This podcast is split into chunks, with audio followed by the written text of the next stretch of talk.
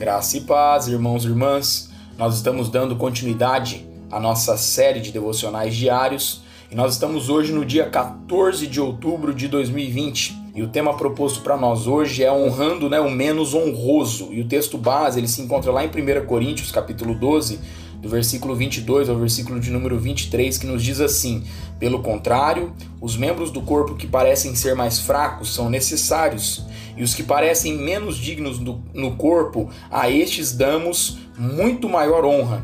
Também os que em nós não são decorosos, revestimos de especial honra. Ou seja, todos nós, irmãos e irmãs, podemos listar nomes de pessoas de destaque na história da igreja. Foram e são pessoas importantes. Às vezes, somos tentados a nos comparar com elas e acabamos achando que não temos muito e que não fazemos muito.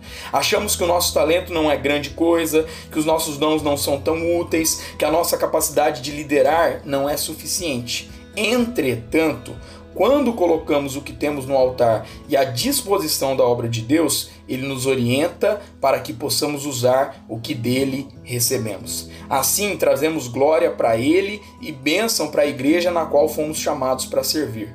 João Calvino foi o autor desta frase inspiradora: A mais alta honra na igreja não é governar, mas sim servir. Que a nossa oração hoje seja, Pai, Obrigado pelo que o Senhor tem nos dado, pelo que o Senhor nos deste. Peçamos no Senhor que o Senhor nos oriente e venha nos utilizar com empenho para a tua honra e para a tua glória.